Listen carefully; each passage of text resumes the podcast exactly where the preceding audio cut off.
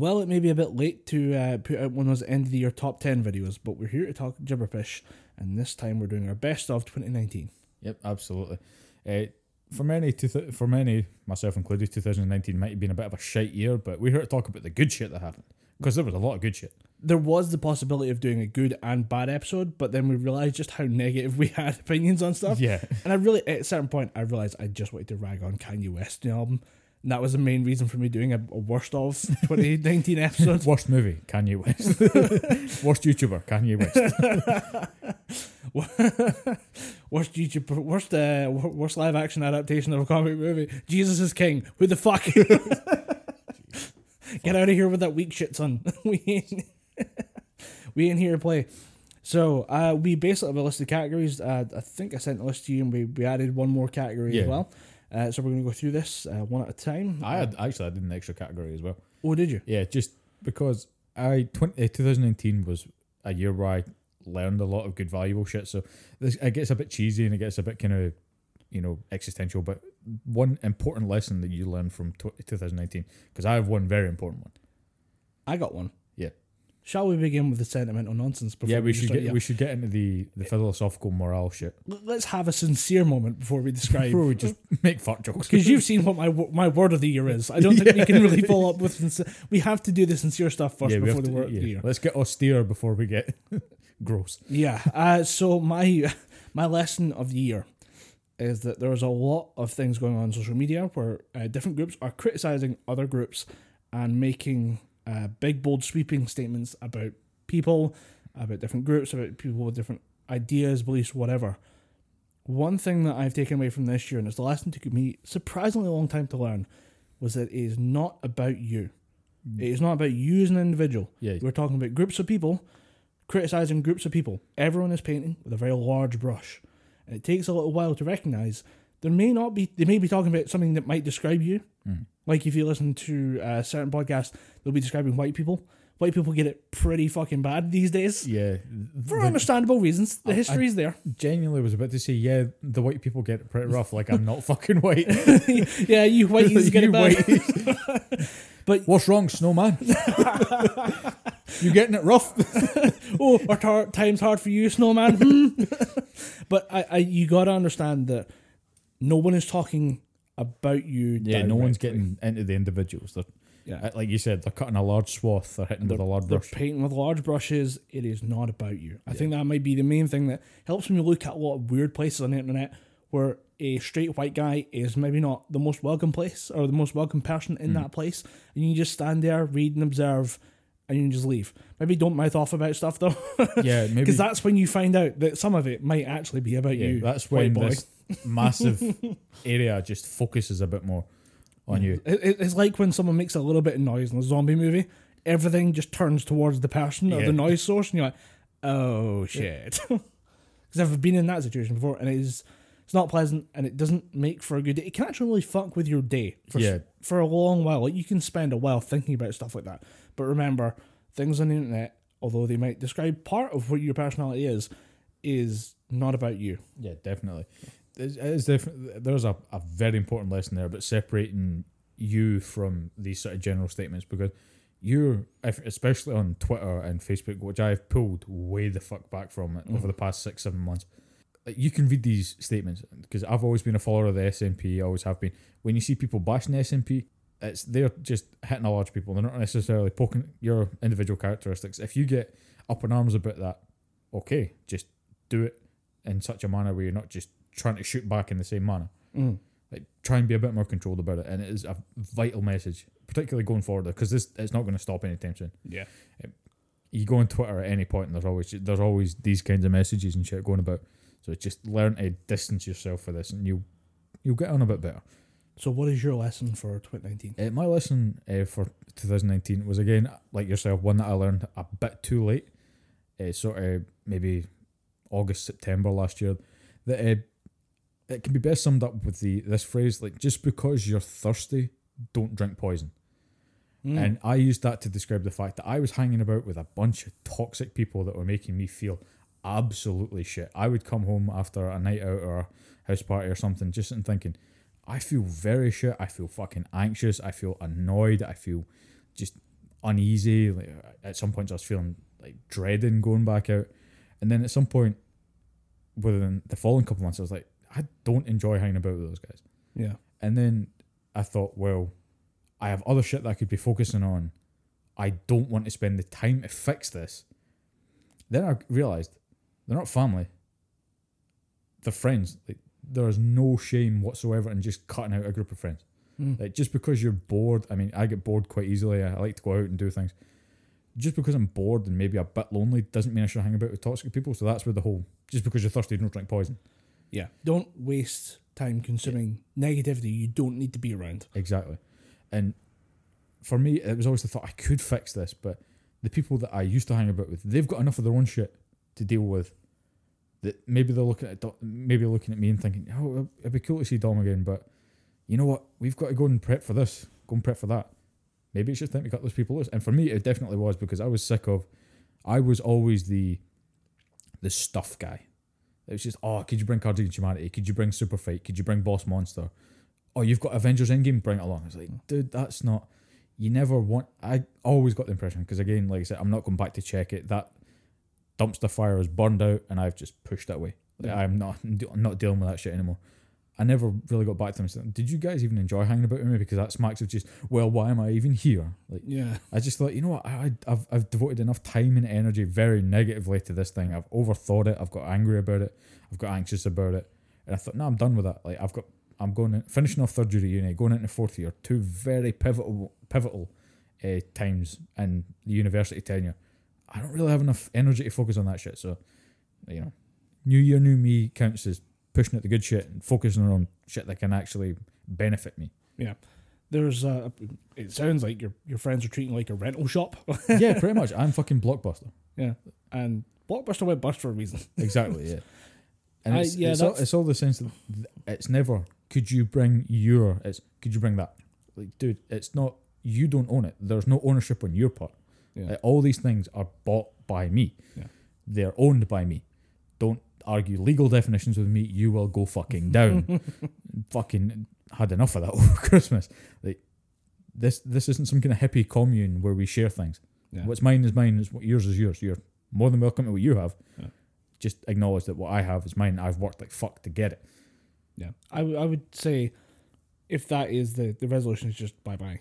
Yeah. There, there's a point where you just have to realize Yeah, you don't have a relationship with certain, with certain people. Some people just know you and know you have stuff and want that stuff and therefore hang around with you. Yeah, Whereas if you have an actual relationship with someone, there should be something else there that should be keeping things interesting. Like there should be back and forth. There should be Yeah. messages, conversations. You should be having more than just a sharing of physical things with someone. You Yeah. should have like a connection with something else. yeah. And there was like, like I said, part of like, how I define a, a sort of friendship is just. The, the, like you- like you said, there should be that give and take. It should be you ragging on each other, like having like taking the quips at each other. But it Mm. comes from a place of yeah, you're all right. It comes from a place of like friendship and loyalty, Yeah. love type thing. Uh, there was never that. It was always just me getting torn into. Yeah. Uh, yeah, like literally viciously at one point. yeah. At one point, I literally stood up to the person that was giving me pelters, and I just fucking looked him straight in the eye and I said, "Who the fuck do you think you are?" One of those snapping points. I was like, "I don't fucking come here. I come here to hang out with you guys because at the time I enjoyed it. Mm. You're just fucking ruining it. I don't care if you're just saying, oh, like I." There, was excuse was always, "I was bullied when I was younger. I didn't really. I don't know how to talk to people." This is my defense mechanism. Like, yeah, but I'm meant to be a friend. You're meant Yeah. to talk to me how you think you would talk to a friend, not like that. It's weird that you have a, grown up saying, "Well, this is my defense mechanism." No, you, you're supposed to. You can have that when you're younger, yeah, and that grow past it. yeah, develop something outside of that. Like develop a personality, become something more, become more interesting, more Yeah. engaging, more developed as an individual. Yeah, and it was just yeah. So I, I'm I'm glad to be stepping away from that. And even even during Hogmanay New Year's Eve, I got, they invited me to a house party, and I was like, do I want to go to that house party and either sit and talk to one person for the entire night, the one person I would actually sit and talk to if they were actually there, or do I want to just stay home, like Mm. sit with the dog, sit with my brother, play fucking Borderlands 3? I was like, I've got beer and whiskey here. Like I don't need to go out for a drink. I, I saw you guys Stay- last week and it wasn't that great. So oh no, I've genuinely not hung about All right. in September because it was the conscious effort. Like, I'm done with you guys, Yeah. And I don't want to devote more time and effort and energy into fixing it because I don't think it'll be worth it for either of us. You've got enough shit going on. Yeah. I have enough shit going on, and it's almost it's almost a sense of you're not that valuable to me. I get Hmm. that sounds kind of a high and mighty, like look down the glasses type thing, Yeah. but just I guess to me when I look at it, that friendship doesn't really mean that much to me. If you get nothing out of it, you get no sustenance in any way. You get nothing that fulfills you out of a relationship. Yeah, there's no reciprocity there. Yeah. You you do just generally need to cut certain things off and Yeah. manage your time with people better to get Yeah. more out of your time because it's time is very precious. Yeah. Once you join the workforce, you realize there are you know budgeting, time the- budgeting is a there's a whole 24 hours a day. Well, yeah, I need sleep for six to eight of those. I need to work for eight to 10 of those. And after that, that time's mine. I have 10 hours at best, yeah. not including travel, not including anything else. I think. I, I need to do because, like, we need to go to the gym. We need to work out. We need to Yeah. weightlift. We need to get that dealt with. That is part of our being. So that Yeah. then takes away like an extra hour or two. And then you just start chopping down time and you realize that there's not a lot there to spend time with. And if it's time wasted, Yeah, It's a it's- waste of a year, it- that's literally time you're not going to get back, and it is, it's it's all about self preservation as well, because you could probably a better person than I would look at that and think, how can I fix it? But I was just thinking, you know what, like like you just said, I don't have enough time in my day anymore to devote to that situation. mm-hmm. I'm thinking I've got uni work to do, I've got coursework in a, in a but four months time I'm gonna have a fucking dissertation to write. Uh, I'm gonna have to try and find a diploma place. I'm gonna have to find a placement for training. There's so many other things I need to do, so I need to look after me yeah. so that I'm not fucking bald and like malnourished. Oh, I mean bald in the sense that my hair's falling out. uh, right then. Not not a choice. Like, dude, I'm telling you, the hair's getting thinner. It's getting a Okay. little fucking snowman in here. Right? I'm There's the episode title. it's getting a little fucking snowman in. No, like in the sense, not bald as a choice because I'm telling you, I'm getting close to that decision because the hair's getting thinner up top. But bald in the sense that the hair's just falling out involuntarily. yeah. Yeah. So yeah, look after yourselves. Don't hang out with toxic people just because you're bored. Don't drink poison just because you're thirsty. Yeah. So now that we've had sincere, Yeah. Now we've got the morose shit. I out feel we genuinely have shared some life lessons that maybe if you're a bit younger than us, you might not learn. And I feel like these are lessons you should learn yeah. as soon as possible to save yourself time and effort and pain. yeah. Because the, There might be people who are older than us who are like, well, duh. yeah, And I'm like, like, yeah, but fuck, well done, Whitey. well, well done. Well, you played catch up. It didn't take you that long. Like, Yeah. but that's the thing. These are lessons that have to be learned. This is not something that someone can teach you. It is something that you could maybe Yeah. listen to and then start to recognize in your own life and save yourself time in the learning process. it is that burn that you need to get by touching the fire. yes. you need to you need to learn it that way and it's not it's not a reflection on you as negatively if you think oh well i i uh, i'm not a good friend so maybe that's why they act that way no it's there might be other shit going on there be smart enough to read the situation Yeah. But now that we've had the very sincere discussion, Yeah. my word of the year is cuck. it's a good word man it's a fucking good word Oh, I i have called many a people a beta cuck this Yeah. year it's, it's a word that originally does start with uh, the the sexual habit of having someone else fuck your partner yeah while you watch, and it is a its own genre of porn. It is a very weird genre of porn. I can I, I can never actually like watch it. It's just so fucking weird. There's also i don't think i've ever watched a single cuck video and i don't want to start now and what's it seems weird and it's very awkward because it is very it's very much to do with the power dynamic of a an, an alpha and a, a beta like a submissive person Hmm. and it gets real fucking weird when there's mixed race people involved so you have like a black man having sex with a white woman and her white husband is watching and it is all about the race it is super fucking awkward it's horrific like you're like please don't bring up porn this racist yeah, yeah, why did you make porn a race thing? I think it's weird.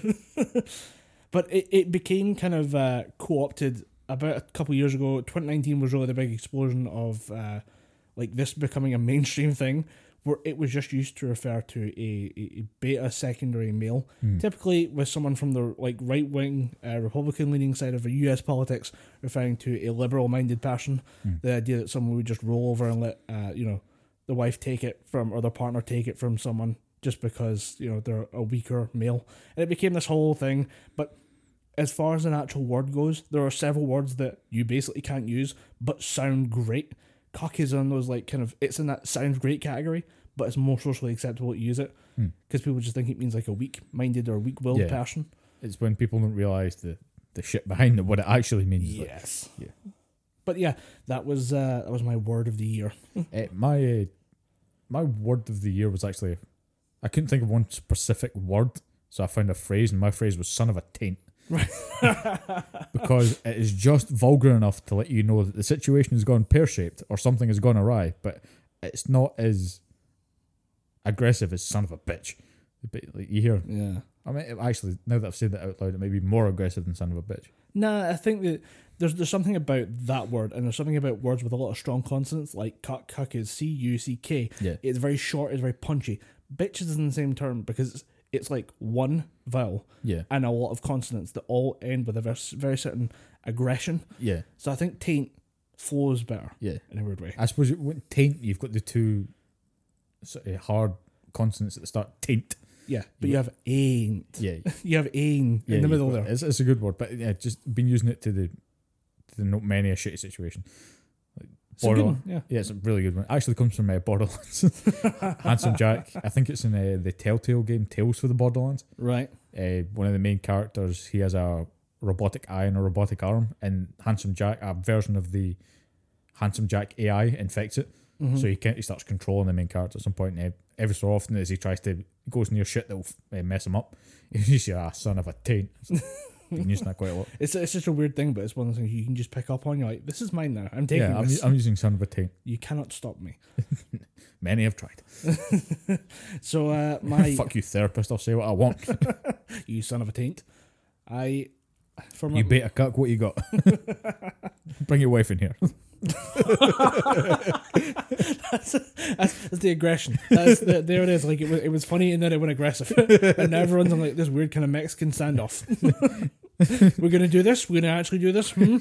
He's got one hand pushing his wife but No one sees my wife. I uh right. So game of the year. Mine was Gears Five. Now, admittedly, I did not play a lot of current games this year. yeah. And I don't think there's a lot I would have enjoyed because of the way things are progressing with video games. There's a lot of microtransactions. It's a lot of active services. I think I'm trying to remember if the last thing I played that would be modern might actually be from 2018. I think there's a lot of that. I've spent most of this year obsessed with Seven Days to Die, which is an older game from like 2016, Mm.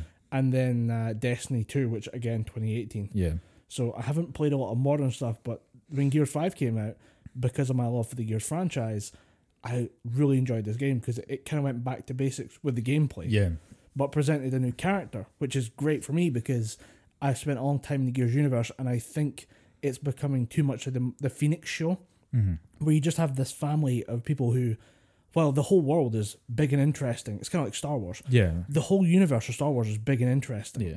but at the same time, everything seems to focus around this one family. It's the Skywalkers in Star Wars. Yeah. It's the Fenix family in Gears of War. It, def- it definitely did suffer from that because I've always seen it as the Skywalkers and the Fenix are 0.1% of the overall universe. and you have 99.9% of just other cool shit out there. Yeah. Like the one aspect of Gears of War that I always wanted them to dive more into was the creation of the Locust. Mm-hmm.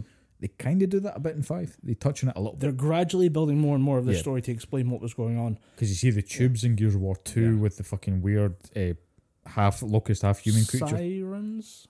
What are they No. called? Sires. Sires, yes. Yeah, and they were fucking horrific looking. Yeah, th- that was a there was a weird tonal shift from like action game to wait, are we in a horror movie right now? Yeah. And then you realize, oh, the Gears of War universe is horrific. It- yeah, it's all No. horror. I always thought, even from Gears One, I was like, this is Yeah. this is kind of horror based, and I fucking love horror movies. So that's just I was hooked from the beginning. But Yeah.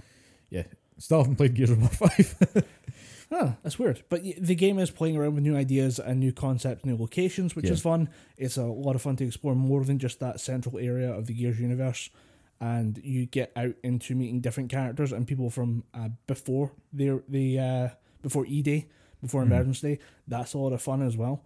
And it's it's just nice to have a change that kind of doesn't completely reimagine the entire universe, just reinforces stuff that was there Mm. gives you more context and a broader appeal, and then gives you new characters to experience it with. Because all the one thing I'd say is, I wish we got a game from the Gears franchise that had nothing to do with what will ultimately end the war.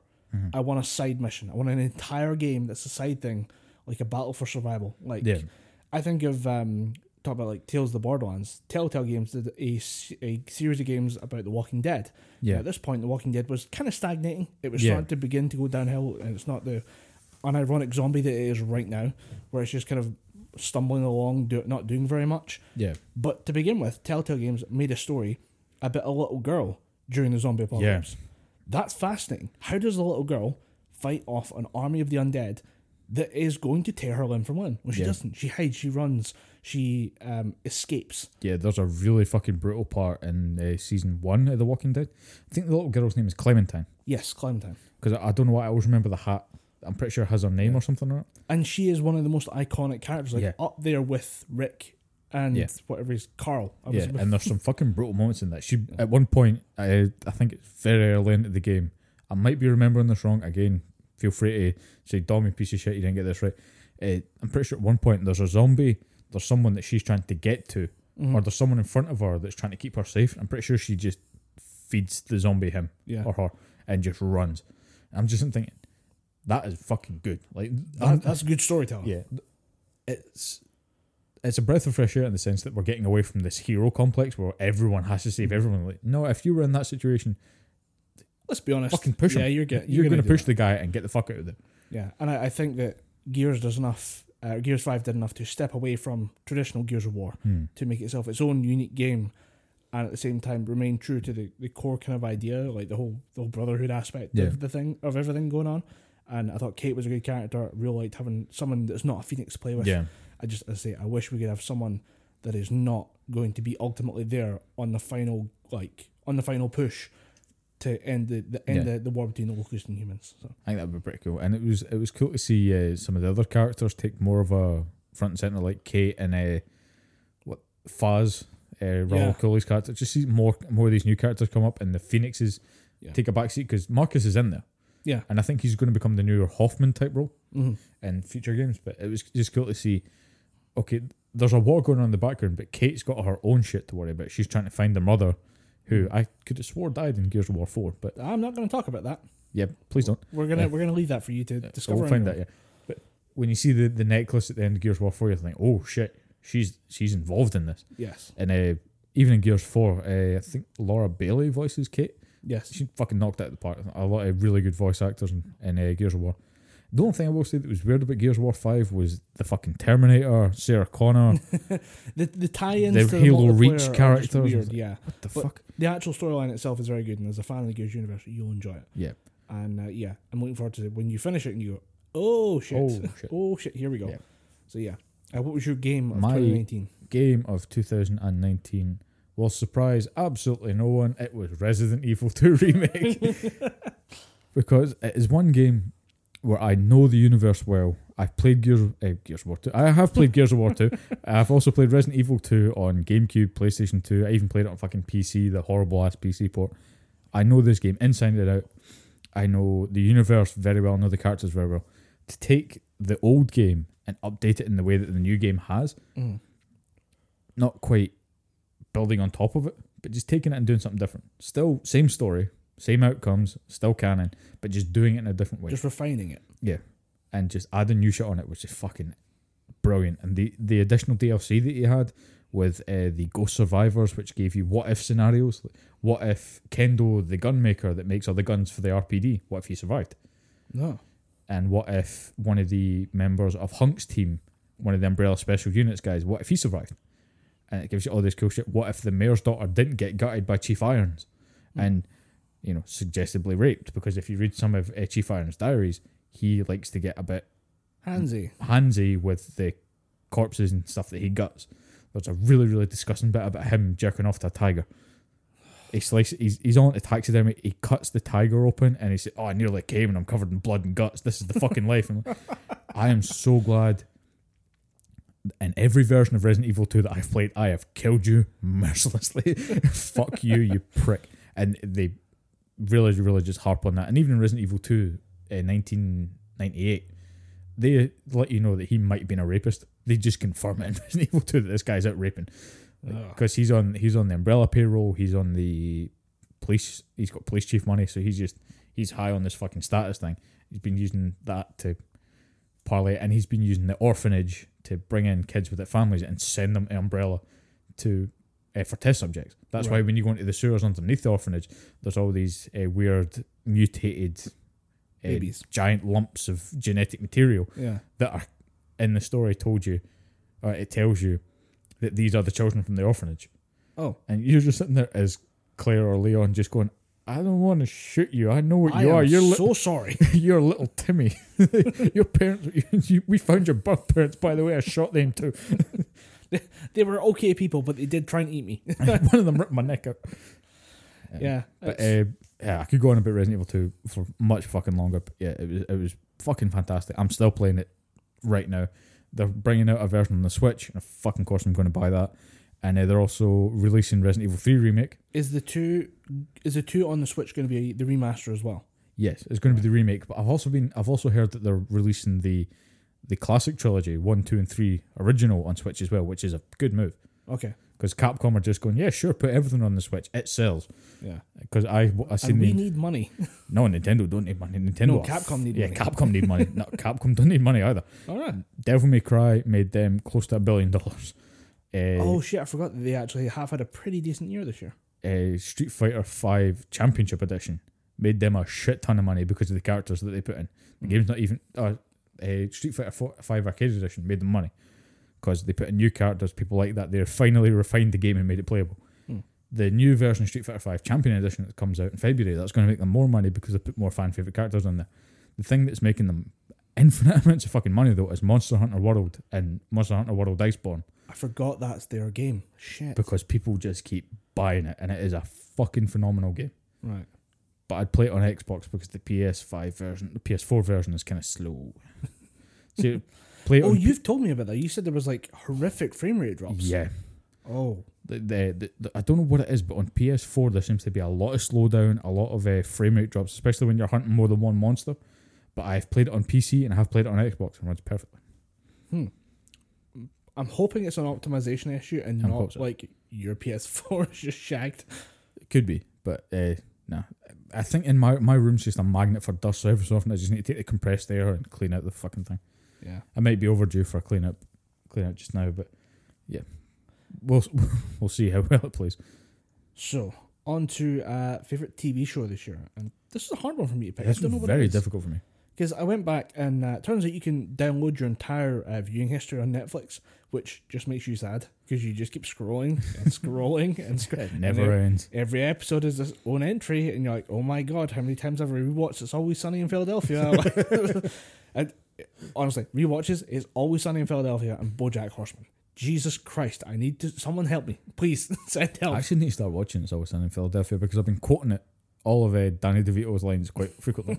like someone was, uh, I was out at the rugby club and somebody was freaking out, and I just instinctively went, "Can I offer you an egg in this troubling time?" It's, it's a great show. I really like. I think you'll enjoy it once you Yeah. once you start watching it. Like, oh, I get it. This is why everyone's in on it. Community, I have tried. Yeah, you tried. I'm I'm not a fan. If, if you ain't getting it, you ain't getting it. It's fine. Yeah, I'll, I'll bring the DVDs back. I appreciate you loaning me them, but I, I can't. I think it may be Joel McHale. Really? Not that big a fan of Joel McHale. Uh, he- he's very hit or miss, and for me, it's a massive hit because he's just a dick, and I find Yeah. that funny. But yeah. Yeah, fair enough. Um. So I went back to my list and just went through, and then I, I was expecting the main pick of the show to be anime, and then this year Funimation did a thing where it's like, oh, like put out your top five anime list of this year, of uh, things you watched this year that you really enjoyed, uh, as part of like a social network like media campaign Yeah. thing. And I was like, okay, what did I enjoy? Like went back and looked at my list because I have a, my anime list account where I can see everything I've watched this year for anime on Mhm. different platforms, and I just keep cataloging it as I watch it. And I was looking at all this stuff, like, I didn't. I mean, I had a good movie that I really enjoyed this year, but at the same time, TV shows I haven't really rated anything that highly. So I went back to Netflix and was like, okay, what did I watch on Netflix that I loved? There's a lot of stuff again. Like I loved uh, watching Black Spot, but I'm not going back there I'm, unless Black there's a- Spot? Black Spot's the French one. It's a French horror show about this uh, village in like the middle of the Black Forest in France that no one's really sure whether or not Alright. things are actually happening or if it's all an illusion or if it's all demons. And you just have these characters cycling through which one of these three options it is during a police murder investigation. You're like, I love this, but at the same time, like I'm not Not coming gonna back to rewatch season one and two. Yeah. When season three comes out, I'm just gonna say, I hope there's, a, there's like a, a, a prequel thing. It was like a reminder, like last time on Black Spot. I've enjoyed it. Last time on Black Spot. Uh, and like stuff like even Glow. I'm not going back to watch Glow again. I'm just gonna pick it back up when the next season yeah, because Glow season three was a real. Like, season three, it started off strong. Yeah. The stuff with uh, the fuck's Mark Maron's character called? Just call him Mark Maron's character. People know who you're talking about. The show organizer, the, Something the Sylvia? producer. Yeah. Ah, who cares? Uh, Mark Maron's character, the stuff with him was great. Him reconnecting with his daughter. Then just Just just drop off. it just dropped off. Uh, what was her name? Betty Gilpin's character still was fucking insane. Yeah. Like, dude, can she calm down? Like, and the stuff with uh, Alison Brie. It's like, again, can we do something different with these characters? You've got some really good character moments, but the Mm. individual character stories are just fucking insane. Yeah. They make no fucking sense. So I, I kept looking at like what I've watched and what I really enjoyed, and it came down to uh, Big Mouth season three and BoJack Horseman season six, in brackets part one. Hmm. And it, I mean, Big Mouth's improved a lot over the years, but I'm giving it to BoJack because that is they're making these great individual episodes for Mhm. characters and giving them uh, like great arcs and it's great writing. Yeah. And I, I, I want to see BoJack become healthier and his journey through rehab and health and just becoming a better person overall and just admitting he's growing older, he has faults, he has to genuinely make amends for these things before he dies, which may actually be the end of the show. Like, no one will be surprised if he's dead at the end of the show. Yeah. But the way that they have made these great individual episodes that have been gradually building towards the uh, this what will be a payoff that has been like five years in the making at this point is insane.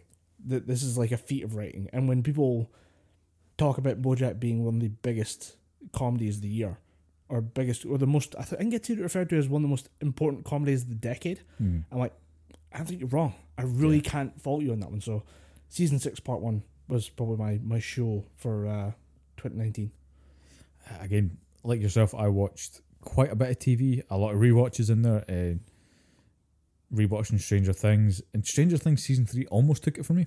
Oh yeah, that was on my was list good. as well. Yeah, Again, Stranger Things has never really had a misstep. There were three solid seasons, a couple of bad episodes here Yeah. or there, but ultimately three fucking strong as hell uh, seasons. Uh, I was originally going to give it to Good Omens, but again, I've watched Good Omens twice now. I don't think I'm going to go back anytime soon for the third rewatch. yeah, Again, really strong characters. You've got uh, David Tennant as Crowley, fucking knocks it at the park. Michael Sheen as Aziraphale, the angel. They just fucking play these roles expertly. It was almost like they were written for them. And there's other uh, supporting cast in there. There's Jack Whitehall, who plays a inept uh, computer engineer. Every time he touches a computer, it shuts down immediately, and you find out that that's linked to the whole apocalypse thing. right. Which fucking like Terry Pratchett has these has this way of writing seemingly nonsensical things and just linking them back into the pro the plot at the end of the game. And At when you get the there, book- you're like, shit, that was good. Yeah, he uses. I, I, you're not really bothered about spoilers, but spoilers for anyone who hasn't seen Good Omens yet. And to be fair, why haven't you seen Good Omens yet? It's been on Prime for long enough. But uh, the four horsemen of the apocalypse are responding to the coming of the Antichrist, and they want to basically destroy the planet so that he can rule over what's left. Mhm.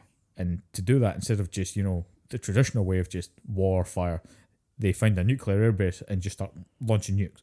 Right. And then uh, Jack Whitehall's character, because he's completely inept to the computer and has this ability to destroy them, he just pushes enter on the computer system and the whole thing shuts down. And some guy comes over the the monitor and just goes, "Sir, we have just averted launching all of our nuclear missiles. What happened? We don't know."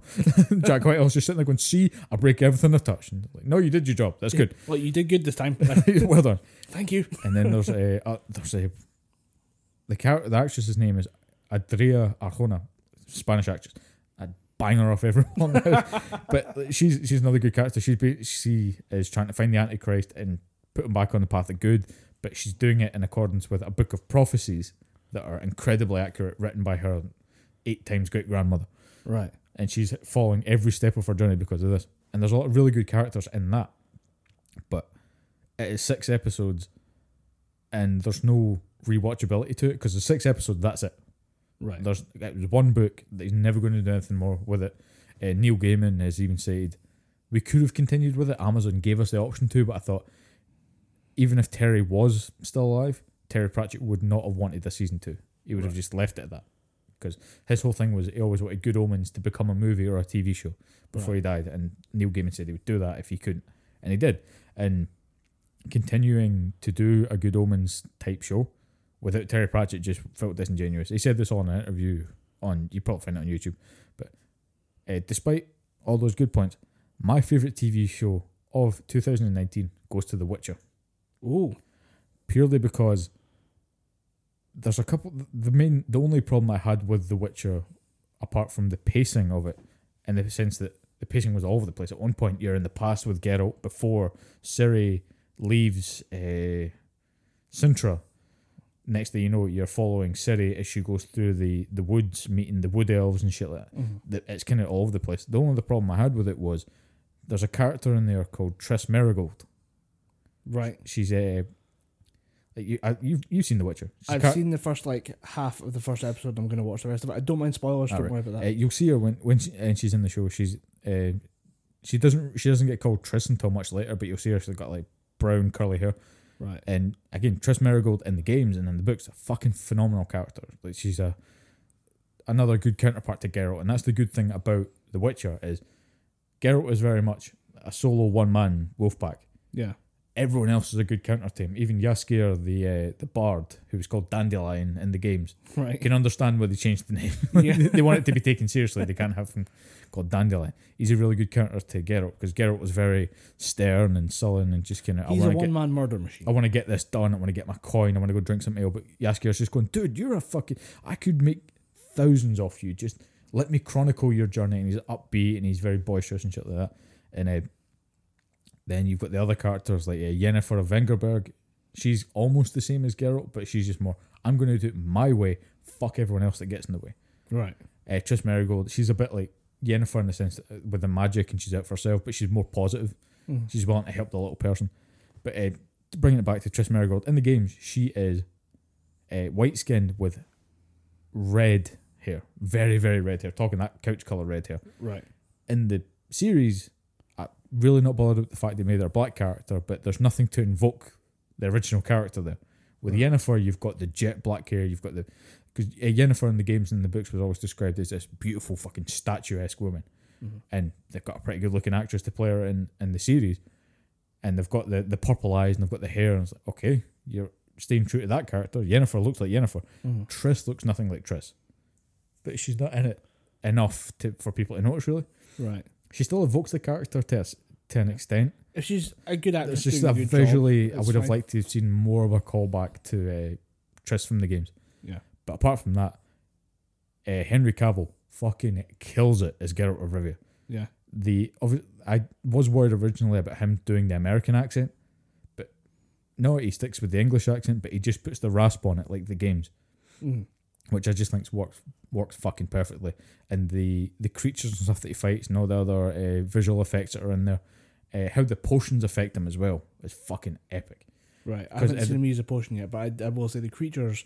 I saw the uh, the fight at the start where he's uh, fighting the lake monster thing. Yeah. That was like okay, they're taking this seriously. Yeah. They're not fucking around with the CGI on this one. Nah, they, they, they, this had a budget, and uh, the cool thing about it was uh, Andrei Sapkowski, the guy who writes the books, he was in on every episode. Like when he Oh. first seen Geralt, he just went, "That's him." Like that is Geralt of Rivia when he's seen Henry Cavill in the full get up, Now that's interesting because which is cool when you get the guy who writes the books coming in and go, "That's him, man." especially when that guy is a bit of a dick about the games. Yeah, He really he's he was um, particular about the games.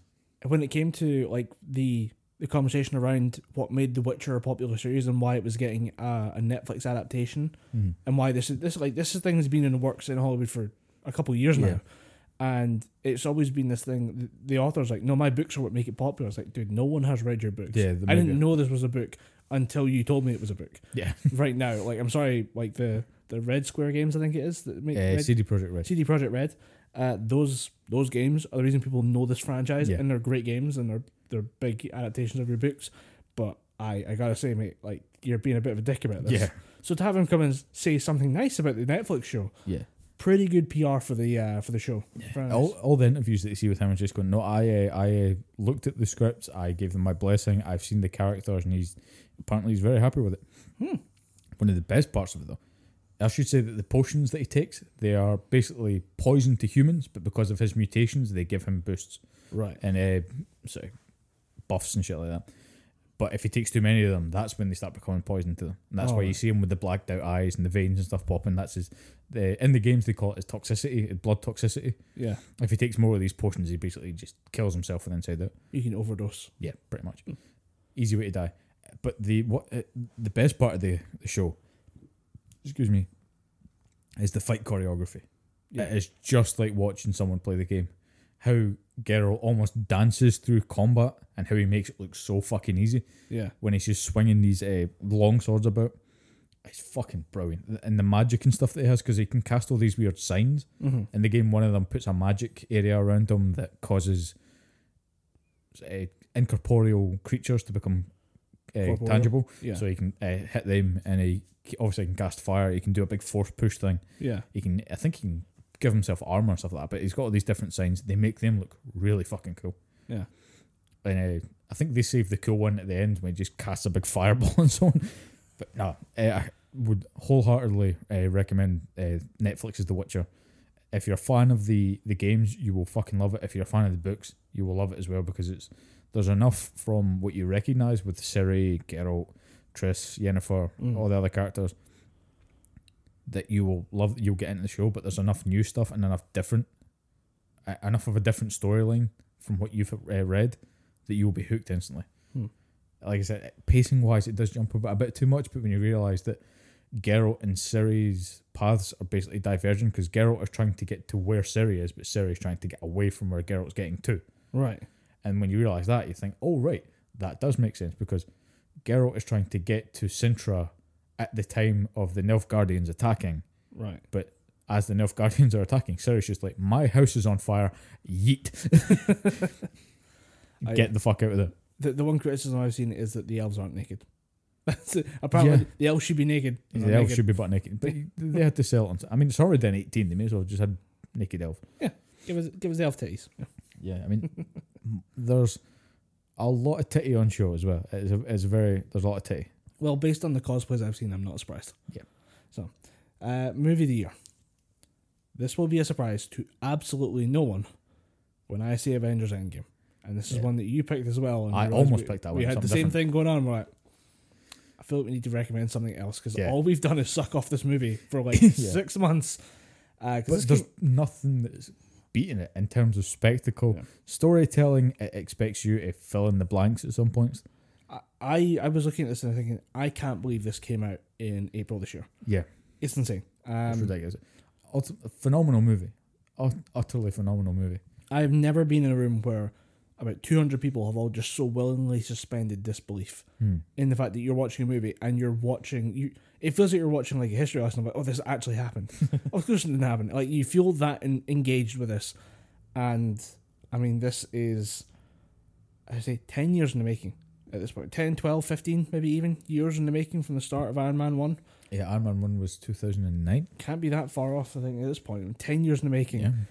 and this is it's insane that this works so well and I, I love it as a movie and then you have it as like a pop culture moment and it's it indicates something big has happened to the point where people are willing to sit through I mean look at the length of movies now compared to what they were 10 15 years ago Yeah.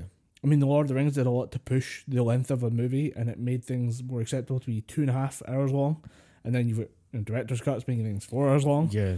um, If you watch them all back to back, you may as well clear a weekend because you. We did. You do have to clean a weekend. Uh, Twelve hours from start to finish, and that's if you skip the like forty minutes of DVD uh, credits. if you At the skip end the of- four endings of Return of the King. Jesus Christ! just just end it once. That's fine. Any one of these is fine. Please, Yeah, just pick one. Please, Mr. Jackson. I still please. remember when I went to see Return of the King, someone stood up in front of me at the first ending and just went, oh, fuck, it's still going. Sat back down. and he's, he was there with his son, and his son's just like, yeah, this is cool, Dan. That's cool. I drank a lot of cola. I need piss. Um, but this, the the fact that we are putting this much money into these films, and when you realize that this year Disney apparently has earned something like seventy percent of the US total box office, yes, it is ridiculous. it's kind of scary. Yeah, the mouse is making some power plays. It's more to do with um, I'm worried that this thing will collapse, and I was trying to uh, avoid the the memory of uh, what's called like the big studios collapse in the 1940s to 1960s, Hmm. and that was just because there was a legal case, and they said or there was a, a, a lawsuit about um, big studios monopolizing, and they realized that like several big institutions were rising. There were five big studios, and they basically shut them all and broke them all up, and it imploded cinema for a long time. It took a long time for cinema to recover. That's what it's like referred to from like the, the case was in the nineteen forties. They fixed it after the nineteen sixties. Oh, Jesus. And I was like, could you imagine if that happened during the process of this of of these films being made? The idea that you would just have to stop the Avengers Endgame. Like that that plot line would have to just stop and be on hold for like five, ten years while a legal battle ensued. Yeah. Like this is it was it was kind of nervous like watching these films be made. Like, what if somebody dies? Because right now, I mean, we just finished like Star Wars. Like Star Wars just wrapped up, Yeah. and we lost uh, Carrie Fisher, Yeah. and it has a noticeable impact on the movie. Yeah. What if that had happened to the Avengers? But Yep. all of this kind of went off without a hitch. Yeah. uh, The biggest thing was they got rid of uh, Ed Norton, and then they got rid of the guy who plays. Uh, he would have went on to play War Machine. oh shit. Uh, Terrence Howard? Terrence Howard. Yeah. Yeah. Like those two are the only major casting changes that I can Yeah. think of. Because he he made some shitty comments. He was like, "Oh, you're going to find a better actor than me? Do it." Huh? Same with Ed Norton. They were like, "Oh, you're going to find someone better than me? Fucking do it." You, you think we you got can Don have Cheadle we next got Don, door. we got Don Cheadle and Mark Ruffalo. Oops. Later, boys. have fun now. it was uh, it was it's rare to think that you you got to be part of that yeah, it was genuine privilege to be a part of that that moment in movie history. it was genuinely something that could have went horribly wrong, but it's just the stars aligned. Kevin Feige did the right things and said, "Right, we're going to do this. We're going to do that. We're going to bring Spider Man in. We're going to fight like fuck to get these in." Everything just fell into place with a lot of work. I'm guessing behind the scenes. Yeah, I imagine that between licensing and stuff like that, uh, and with even to get the Hulk in a movie because Universal have a fucking death grip on the Hulk license. They want to do something with it, but Marvel just no, no, no. We fucking need him for this. we we have Avengers thing for him. He wants to be in Thor, motherfucker. Put him in Thor. It's uh, it was impressive, and as a movie, it's, it's a good movie. It's Oh yeah, damn good movie. I think there's movie. maybe going to be a better direct or DVD cut to explain some bits and pieces. Yeah, I think there's going to be there's a lot of deleted scenes. Yeah, Like there's apparently there's a deleted scene where it shows because the soul gem is a weird fucking thing. It takes the souls, but it stores them in some kind of weird pocket dimension within the stone itself. right.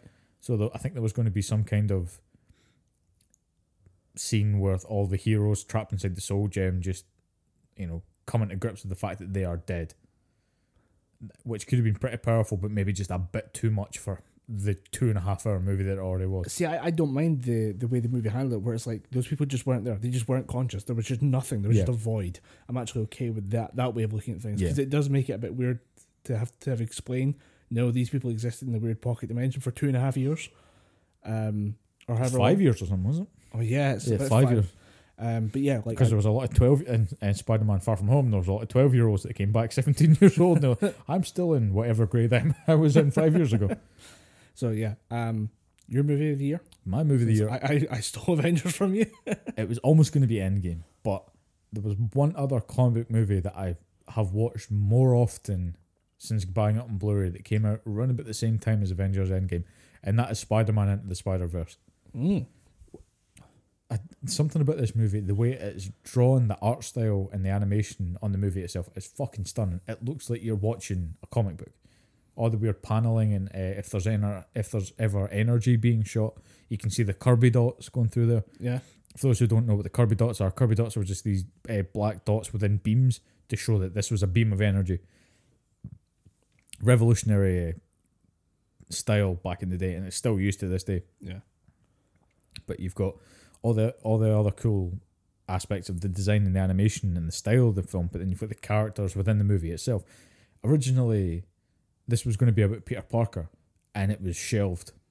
Uh, Right. Sony looked at it and went, "No, we've got enough Peter Parker," and then it took a lot of convincing for the director who's just like, no, we we can make it about Peter. And someone, uh, I think one of the producers in the movie just said, why don't we make it about Miles Morales? No one knows who Miles Morales is. Let's do something for him. And they're like, shit, we can do that. We can have Peter in there Yeah. as a kind of the older, kind of washed out Spider Man, and we can have other Spider people in there. But let's let's make it about Miles Morales. Let's put him at the forefront. Yeah. And I think that's part of what makes Spider Verse a good film because he's not immediately Spider Man.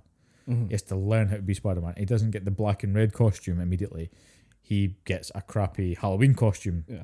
He, he he's not immediately gifted with the swinging. He has to learn. He crashes into a tree a couple times. The, the origin story of like a superhero is always great.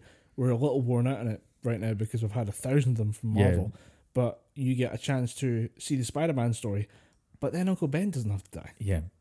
You see, seeing the Spider Man origins or seeing a Spider Man origin story where Spider Man's parents are alive. Yeah.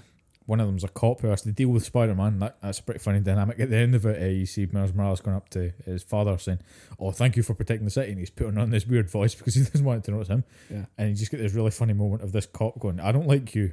I don't like what you do, but you protect this city, so I'm going to be okay. Then you see Spider Man run up and hug him, and he's like, Oh, oh shit. Well, okay, we're doing this now. Okay. just pats him on the head, like, Go away. go, go go away, weird spider boy. Yeah. To I think might be my son. you, you're about the same height as my son. And then there's the other supporting characters in there. Hey, you smell like what we had for dinner tonight.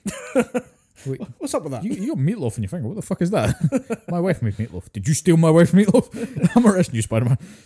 But you've got uh, Spider Man Noir, voiced by uh, Nicolas Cage. You've got Oh, yeah. uh, Spider Gwen, who I can't, something Steinfeld voiced her. Fucking knocks it out of the park. You've got uh, a, a very famous American comedian, Lily Tomlin, playing Aunt May. right. It took me a while to realize I was like, I recognize that voice, and I googled it. I was like, holy shit, that's Lily Tomlin. Hmm. Anyone who watched comedy back in the eighties, nineties, she was royalty. She was up there with Joan Rivers in terms of female comedians. Yeah. You're like, okay. And now you've got her for the the sequel going. I want to be a spider person. I've read the comic books. Aunt May get spider powers. Make me Spider Man, motherfuckers. Make me Spider Gran. no, it's a Spider Man. They call her. Oh right. And then you've got uh, John Mulaney as a Spider Ham, and it's just fucking there's a pig. who plays a cartoon a cartoon character fucking expertly because his voice is kind of low, uh, higher anyway. Yeah. So when you put that in a cart, a cartoon character's voice, like, yeah, that's pretty fucking awesome. Like John Mulaney knocks it the park, Hmm. and you've got the, the Japanese anime Spider Man that goes into a, her name's Penny Parker. She goes into a Gundam type spider thing Right. that's linked. Uh, there's a the thing that controls it is a spider that she has a psychic connection with. All right. So there's all these weird chaotic elements in this movie that make it fucking awesome. And you've got my favorite part of the movie. that You've got the walking wardrobe, uh, Wilson Fisk. It's just this black shape with tiny hands and feet and this little fucking head. and you see him in the final fight with uh, Miles and Wilson Fisk at the end of it. He's running like he is just tiny. He's throwing things about and it's fucking awesome. I'd highly recommend Spider-Man and the Spider Verse. It is one of those. It's like I'm, I really did mean to watch that this year. Yeah. It really should have. It shouldn't work. It. shouldn't be as good as it is, but Yeah. all the all the chaotic elements come together and they make a really good film. Uh, so now to the boring part. Books. Okay. I did. I read one book that wasn't related to work this year. I Uh, read two non-legal textbooks this year. Reading's hard, kids. Okay, audiobooks. reading's, reading's boring, especially when you've got to read like two, three hundred pages every couple of weeks. Yeah, and if you have to read for something else, reading for fun becomes kind of a side. Yeah, Pa- it You've becomes gotta really psychopathic. you've got to be really passionate, and it's at the point where if you've ever been a, on a dating app, you know that reading books is a personality trait. yeah, It is a, a, a way that people describe themselves like I read books, and you understand it inherently. That means that they are someone who can devote the time and the mental attention to just reading in a world full of digital screens. So, book reading is hard, kids. yeah. It, it, it takes some time, but it's worth it. Yeah. You learn some cool shit and you see some cool shit. Or in my case, you laugh at woke people. Um, I oh god, I know what this is going to be. it's Titania McGrath's Oh fuck you! fuck It's so funny. You know what I hate Titania McGrath. Like There's easier ways to keep yourself entertained, motherfuckers. uh, t- Titania McGrath, you're a snow hole. Titania McGrath is a is a parody of You bitch. the. I, I can't disagree with that one. Straight ass clown, motherfucker.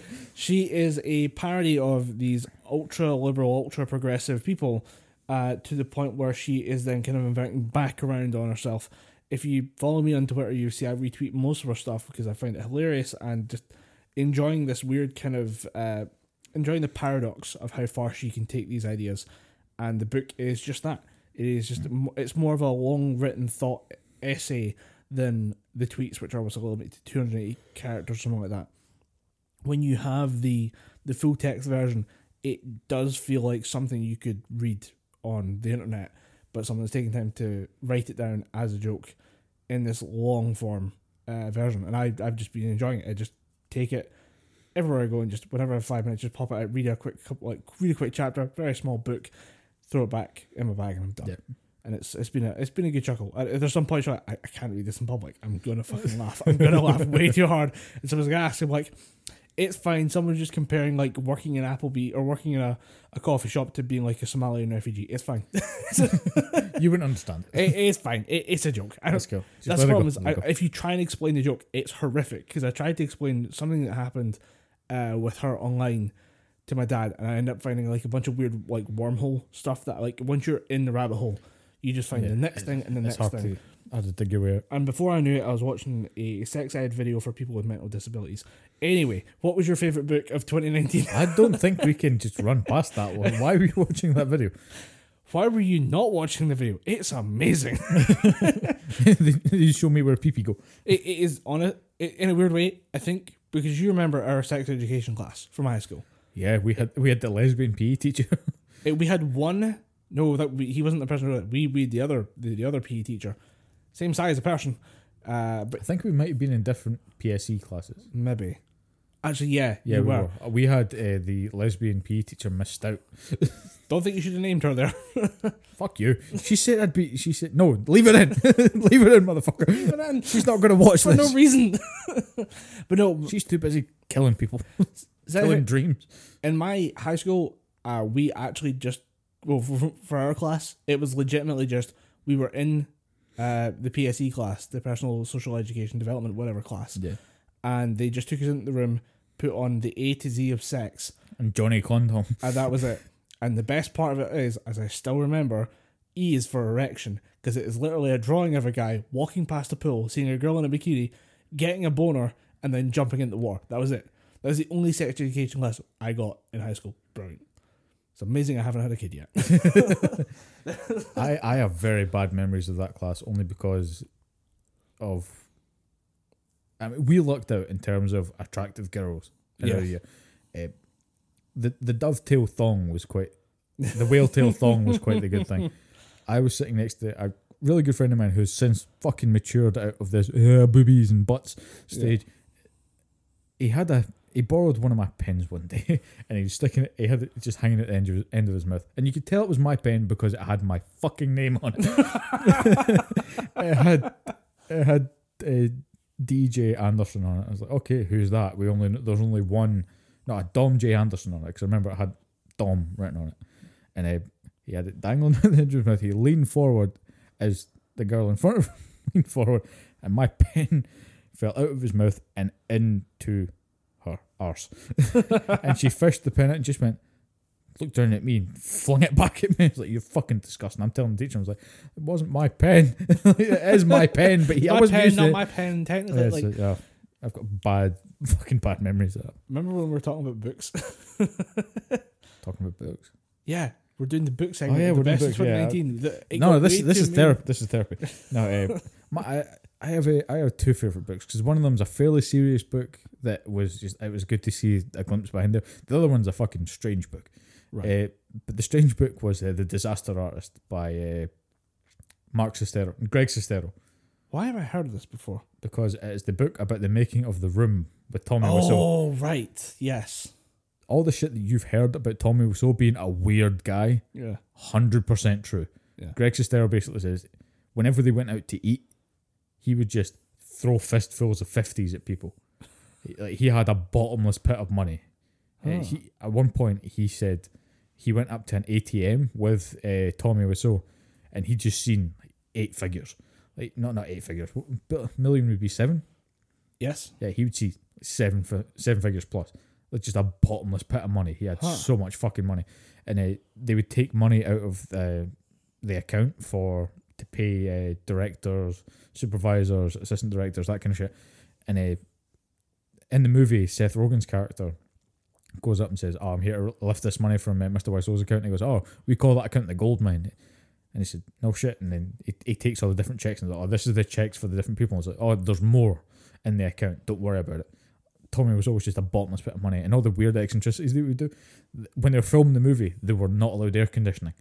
Hmm. So they're in the middle of this roasting hot studio because apparently when you're angry you put out a better performance. And yeah, it just got fucking nuts. Like the, the guy, one of the other guys in the movie, uh, this is in the book anyway. I don't think it's really in the the movie, The Disaster Artist. Yeah.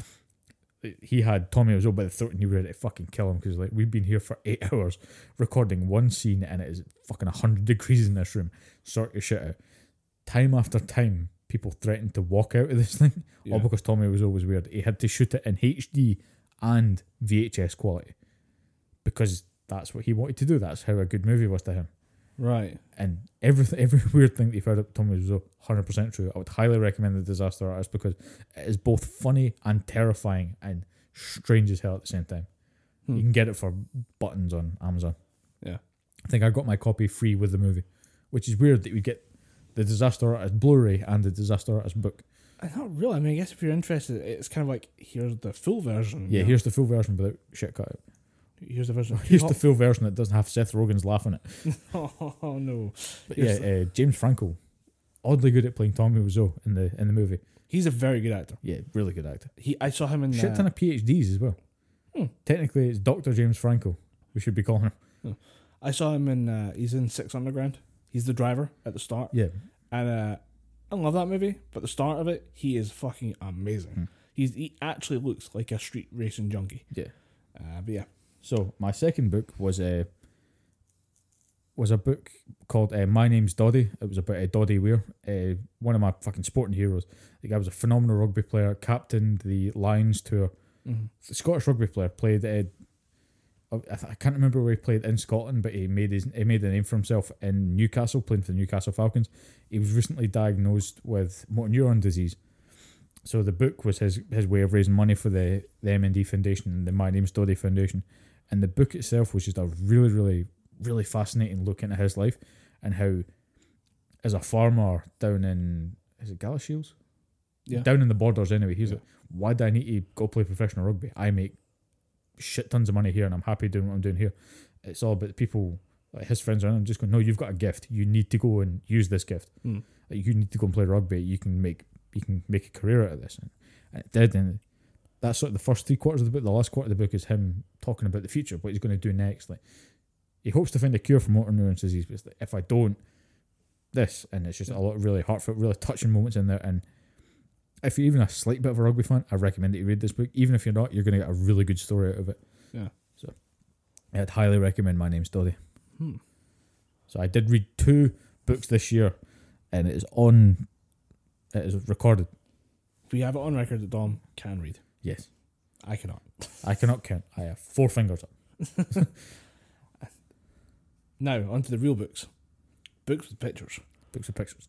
Comic books. Teddy books. Mine was a titty book, pretty much. Fucking hell.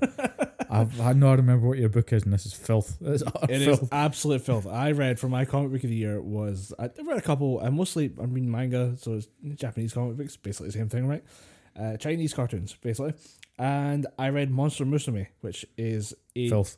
filth. Yeah, I will explain it this way: clips of the uncensored TV show appear on Pornhub and have a very high like to dislike ratio. and from non weebs to just people who just bumped into finding this weird anime porn stuff, and we were just like, okay, I'm down for this. I'm like, this is just really weird. It, it- the the entire show is based on, and the comic book is that uh, humans and monsters have lived on the same world for so long, but they now need to kind of integrate into society. So while various like government organizations work on the legal side of things, uh, they have monsters live as kind of like foreign exchange students with people. Uh, the only problem is the monsters are really horny, and people are legally not allowed to fuck them. That is the entire premise of the show, and just the like raw like frustration of the guy as he's like harassed by about a harem of I think, I think we're up to eight monster women at this point. I'm trying to remember off the top of my head, but a variety of uh, scantily clad monster women try and seduce him, especially on a full moon, because apparently that's when the real hormones kick in and they get super horny. That's where all those monster ladies just become horny as fuck. and they just want to bang him, and he can't because otherwise he goes to jail. So that is the entire premise of the show and the, the manga. But I, I w- I love the show. It's so fucking silly because of you know I just described the plot to you. Is that not a silly plot? Yeah, it's fucking weird, man. But they have uh the, the manga is just like several leaps and bounds ahead. I don't think there'll be a season two of the show, so the manga was the only way to enjoy it. And just it gets so much fucking worse, but at the same time so much better. Like I, I just finished the arc where they go to um they go to like the snake's homeland and they're having literally just a mating festival.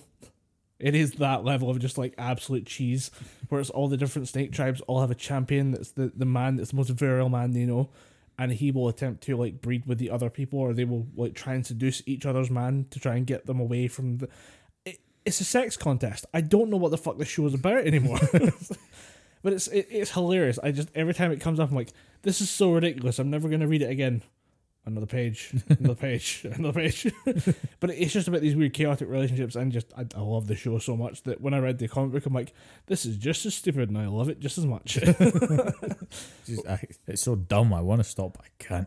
what was your uh, your comic book of the year? Again, because I can't pick. I've got two comic books. One that's ongoing. One that's finished run. Right. Uh, second book, I think I've probably talked about before, but it was uh, compiled this year. It was an ongoing series, but the finished product came out this year, Right. and that was uh, the Dark Nights Metal. All and right. that was uh, the DC crossover book explaining just basically the why of Batman. okay. Because Batman's always just think he goes up, he fights gods, he fights superpowered beings, but he never dies. Even when Darkseid tried to fight him, he came back. Right. What has been, what is Batman being prepared for? What is Batman being guarded by, or what is he being guarded against? Right. And you basically find out that Batman, through his, so because he's basically just this conduit of sort of dark negative energy that people from the dark multiverse can tap into, Mm. they're basically just flooding him full of these, the titular, uh, m- the metals, these different kind of uh, mystical metal type things, and they're basically using him as a gateway for the dark from the dark multiverse through into the, the multiverse itself, Right. The sort of the usable multiverse because the dark multiverse it's shit. It's basically dying. Its natural resources are being used up, and all the dark denizens are trying to burst their way through and take over something new, so that obviously they, they don't die. But they need some. They need a champion or they need a gateway. So they've basically been pumping Batman through all these different kinds of metals, and uh, there's they use regularly occurring elements from other DC comics. There's this thing called nth metal, which is basically their version of vibranium, adamantium. This super strong, super light, multi-use uh, uh, material. If Batman comes into contact with that, that basically makes him almost indestructible. Right. And all these different elements working, and basically once the dark multiverse portal is open and they they can basically come to Earth proper, there's Bat. They basically find out that Batman has influenced the dark multiverse to the set where there is the a Jokerized Batman. There's Batman who has all the powers of Superman. There's Batman who's taken over the body of the Flash. Oh, I think I read some of this. Yeah. Yeah, and it it's fucking nuts. It is absolutely insane. But the visuals are awesome, and the story itself, for as hokey as it is, it's fucking great. Yeah. Highly recommend Dark Dark Nights Metal, not just for the metal fucking imagery, but for the actual storyline itself. Is this the one where, as the as the various dark Batman come through, Mm-hmm. all the Justice League can think is, let's go send the Batman. Yeah, Let's go send the the Justice League hero that that Batman has clearly killed and begun to personify and yeah. Let's use. go. Let's send Cyborg to fight evil Cyborg Batman. Let's send Wonder Woman to fight evil and they spend like Batman Wonder Woman. a whole chapter like getting the shit kicked out of Yeah. them before they go. Let's oh my swap God. dance partners. What if everyone just goes one the left Yeah. and then they kick the shit out of the evil Batman and then they win? It's like, oh my god, who could have seen that coming? Oh my god, are you people Yeah. this fucking It dense? is, it is pretty dumb. But the final fight with the Batman fighting the Batman who laughs with Joker helping him. yeah. every so often, like you'll see Batman swing a punch at the Batman who laughs, and then then the next panel will just punch Joker for no reason. That's fucking great. Sorry, force of habit. This is sorry, d- you're my mortal enemy. Fuck you. But the second book that I wanted to talk about is called the, uh, the Doomsday Clock, Right. and that is still ongoing. You can get an issue, you can get a volume one, which is the first six issues. The last six issues are just wrapping up now, And this is basically what happens when Doctor Manhattan from Watchmen, because DC now owns Watchmen. Oh yeah. Uh, they've officially got all the rights for that, and Alan Moore, the original creator of Watchmen, is happy for them to continue the series. But this is what happens when you've got Doctor Manhattan, a being of infinite curiosity, infinite power, but no human emotion, wants to see how shit works. He wants to destroy the universe to rebuild it because he can. Hmm. But for some strange reason, he can't see beyond Superman. Whenever he tries to see the why of the universe, it stops at Superman. So he's basically just un- he's pulling threads, trying to figure out what the hell all this shit is about. But Mm. still, the one constant is uh, Superman, Clark Kent, and his son Jonathan Kent. He cannot see past these two people, and then he's inf- he's bringing people back from the dead for no apparent reason because he wants Batman to stay the fuck away. He brings back uh, his father, uh, Thomas Wayne, Hmm. but not the Thomas Wayne from Batman's universe. Thomas Wayne from the Flashpoint universe, where Thomas Wayne is Batman, but right. he's a sort of dark version of Batman that uses guns. right. So then Batman has to fight a mirror mirror image of himself, and to get Superman to try and maybe influence him in a different direction, he brings back uh, Jor-El, his uh, Kryptonian father, Yeah. and just does that. And it's really fucking interesting to, take it from this viewpoint of Doctor Manhattan of having no empathy, no human emotion, and just see what happens when he just starts doing shit. Yeah. Because Doctor Manhattan is overpowered to shit. He can click at people, and their entire race dies. He is he is he is God in a certain sense, and it's it's a warning. His entire character is a warning about the dangers of science and how Yeah. this untapped Unchecked with, power. with no human emotion, with no Yeah. empathy for And another person. really because the other characters are in there as well. You've got the other Watchmen characters that have been put in there. Rorschach, uh, I think he's been brought back as well. Rorschach might be in a couple of issues at the very start, but and you've got the comedian, you've got uh, Night Owl, all these other characters in there. They're, they're warning of what happens with Doctor Manhattan. Like, but you don't know what you're fucking with. Yeah, Seriously, this guy's a fucking this lunatic. guy is. Be lucky that he's a good guy, but nothing can satiate his curiosity. He just wants to see things, and it's cool to see Doctor Manhattan, who was neutral in Watchmen, just become a, almost an out and out villain. Yeah. But he doesn't know he's because he doesn't know he's a villain because he's just oh, oh you eh, I want to see what uh, your heart has a weird beat to it. oh, I can see your heart. I just ripped it out of your chest. Oh, that's why it doesn't work. And he just throws it back in. And he, can just, he kick, re- he just put you back in and just keep you running as- you were. Yeah, he can rip someone's brain out of their head and then put it back in your head, and you wouldn't even remember it. He makes in the in the uh, the HBO series Watchmen. Yeah. He makes his own race of people Hmm. because he wanted to create life. He wanted to see what that would do because Yeah, for him, the universe is a petri dish. and a weird way, Yeah. he just gets to fuck around in it. and because he's got no emotion, he has nothing to tether him to. A, nothing to make him think about a conclusion, not, not a conclusion, nothing to make him think about a consequence. Yeah. He's just going to keep doing stuff like that. Yeah. And Doomsday Clock, at least the first six issues, it does that fucking expertly. It shows you that, fair enough, Superman might be. Superman's not as strong as him, but because he has human emotion, he's the better character, or he's the Yeah. the the good guy. But take Superman's type powers, amplify them, then remove the emotion, then you have Doctor Manhattan. Yeah. So there's all there's this kind of opposite image thing to it as well. Yeah, I, I think there's that way. Like Doctor Manhattan is a weird character, but he's very good for telling these weird metaphysical stories. Like Yeah. it's not about what's happening because at any point you can just go, I don't think so, and just reset everything, just Yeah. click his fingers. He is on. He is God. Yeah, he is the most overpowered character in DC canon right now. Yeah. And I really cannot wait for the next or the second volume of Doomsday Clock to come out because I will binge read that shit. So uh, for top album of the year, Yep. I came up with. I had a good time listening to music this year. I said I pu- pushed myself out there further and further and further just to see what I could find, and I found some weird and interesting shit. Yep. But the one that I keep coming back to, and it's more about the number of playthroughs that might actually shock you. Um, coldrain is a band that I found out about uh, because they did the opening for Fire Force. They did Mayday with a, a, a cameo from another guy from another Japanese metal band. Um, but their album, The Side Effects, Mhm. I found out about this band about 10 weeks ago, maybe. I think that might be in the start of Fire Force or the back maybe when they used their intro for the first time. I legitimately might have played the album 40 times. Jesus. I I have an obsessive brain with certain things like this, Mm. and uh, once I get something, I just need to kind of scratch the itch until it's gone. Yeah. This one has its hooks in bad because I'm still gonna like I'm going to the gym after this. I'm gonna listen to coldrain. I will put money down on it right now.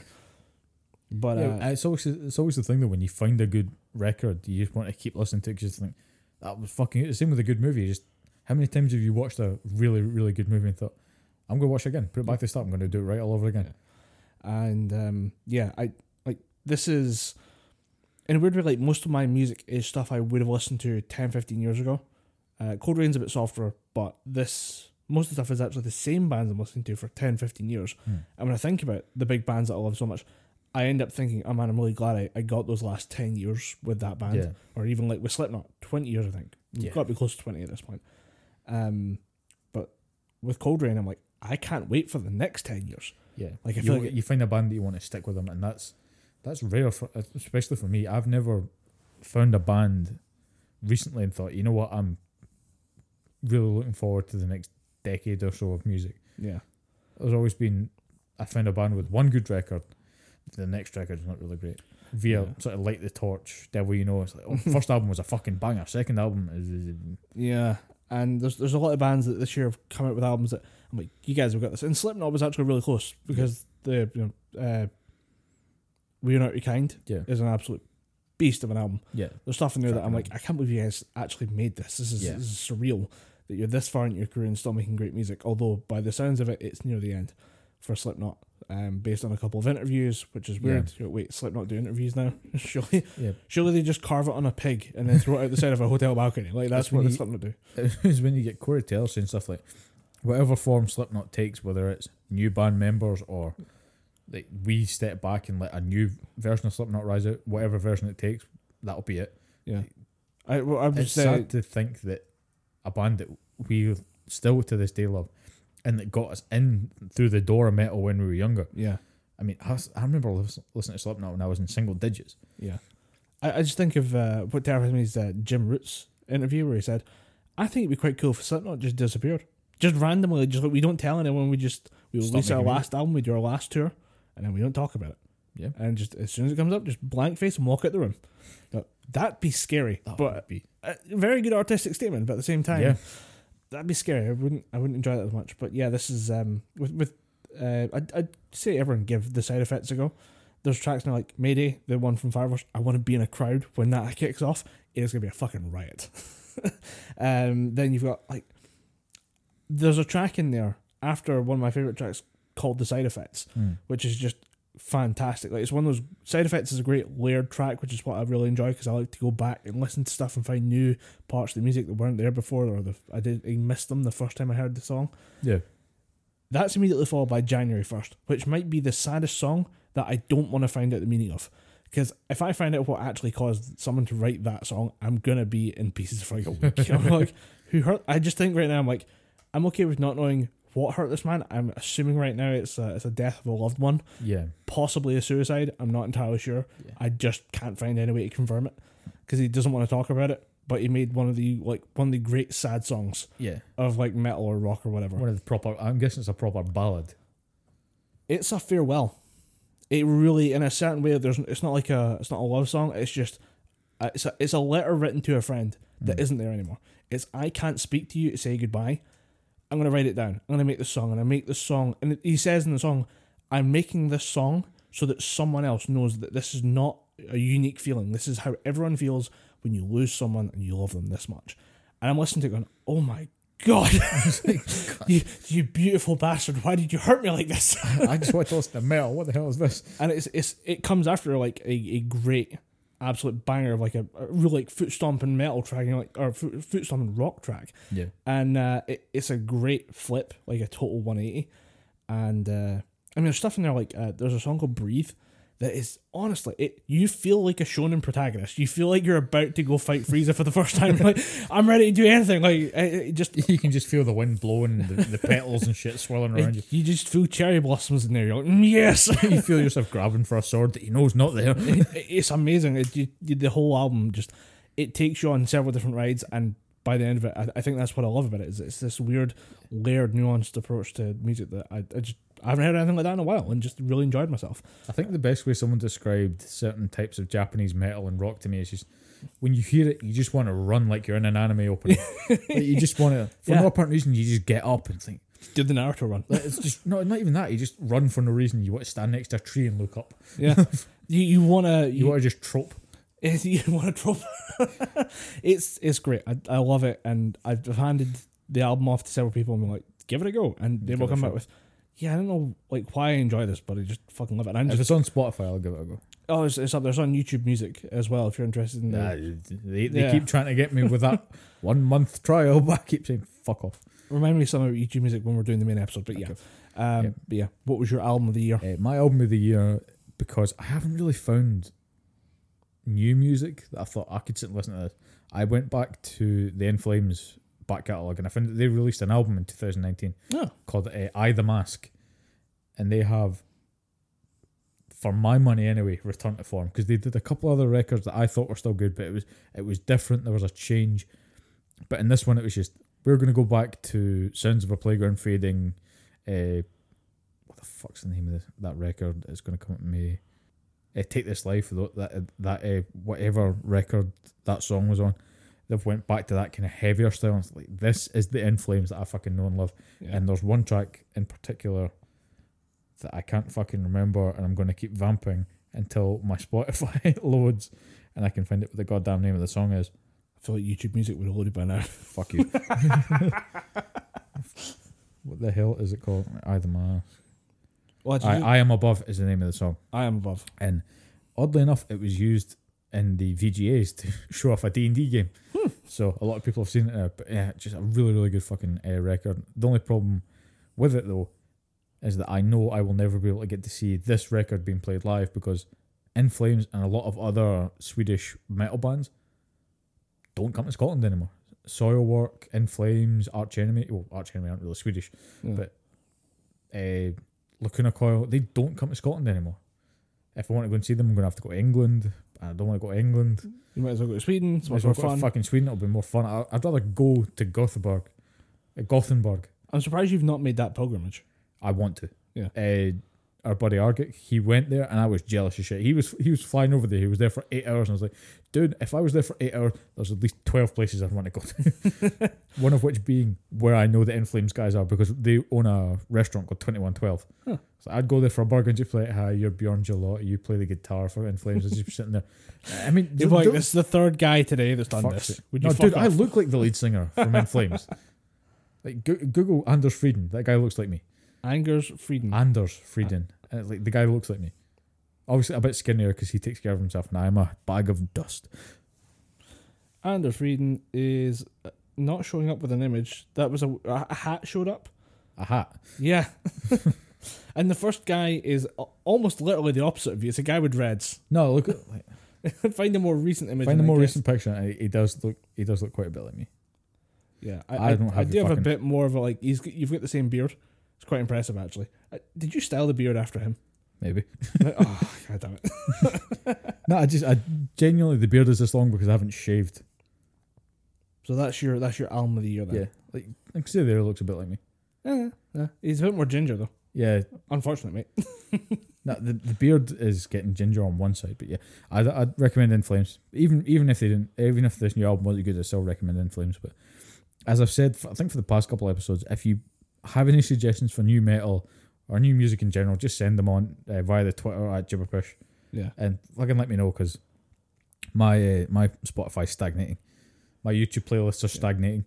Stagnation does feel horrific when it comes to like you're consuming art. Like you want to, Yeah, you love wanna think that you're stuff. constantly consuming new art, and then you realize, oh wait, I've listened to the same thing for like the last five Yeah. years. We Are Not Your Kind and In Flames' new record, I the Mask, are the two newest albums on my Spotify. I think before that, the, the newest album I have is a Ghost record from Ooh, two, 2018. I was fucking annoyed. A friend of mine went to see Ghost without me. And he, he came out, we were uh, at Pathfinder the day after at his flat, and he's like, Oh, dude, you missed a Ghost show. And I went, Ghosts were in town? he went, Oh, did I not tell you? I went, No, you fucking didn't. dude, I feel betrayed. It- it's, hard to keep track of like what bands are in, Yeah, in, in town. I would have fucking days. loved to have seen Ghost because they put, they would have put on a show. So our last category was that's one you recommended, and it was YouTube video of Yep, the year. yep. So, YouTube channel as well if you want to open that up there because Hmm. Uh, I, well, actually, if you want to talk about YouTube channels, um, I, I did find out that uh, Tommy Wiseau has a YouTube channel, yep, and it's Shitpost Central, and Uh, it's amazing. Shitpost Central.